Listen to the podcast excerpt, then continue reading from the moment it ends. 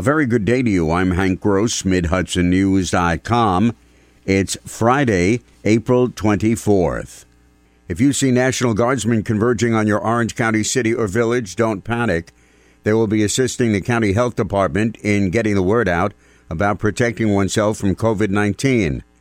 County Executive Steven Neuhaus says they'll be handing out literature to residents in high density areas, informing them about do's and don'ts related to the deadly virus.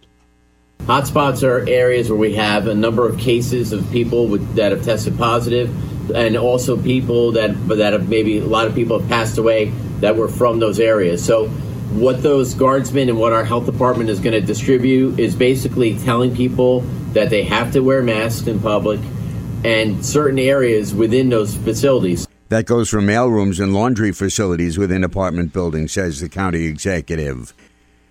As Governor Cuomo and the White House begin discussing ways out of the economic shutdown because of the deadly coronavirus, Ulster County Executive Patrick Ryan announced creation of a county recovery task force. Ryan said while government continues its current path in the fight against COVID 19, it must also look forward. We have to continue to work to to save lives and keep folks healthy and protected, but we also need to recognize that because of the the economic and social impacts of COVID, many others are struggling with with food insecurity, uh, with no income.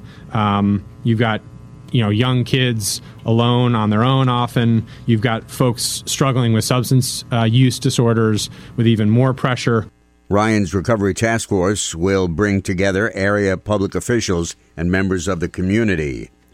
Authorities have recovered the body of a man from the Wallkill River at Midway Road and East Main Street in the town of Wallkill.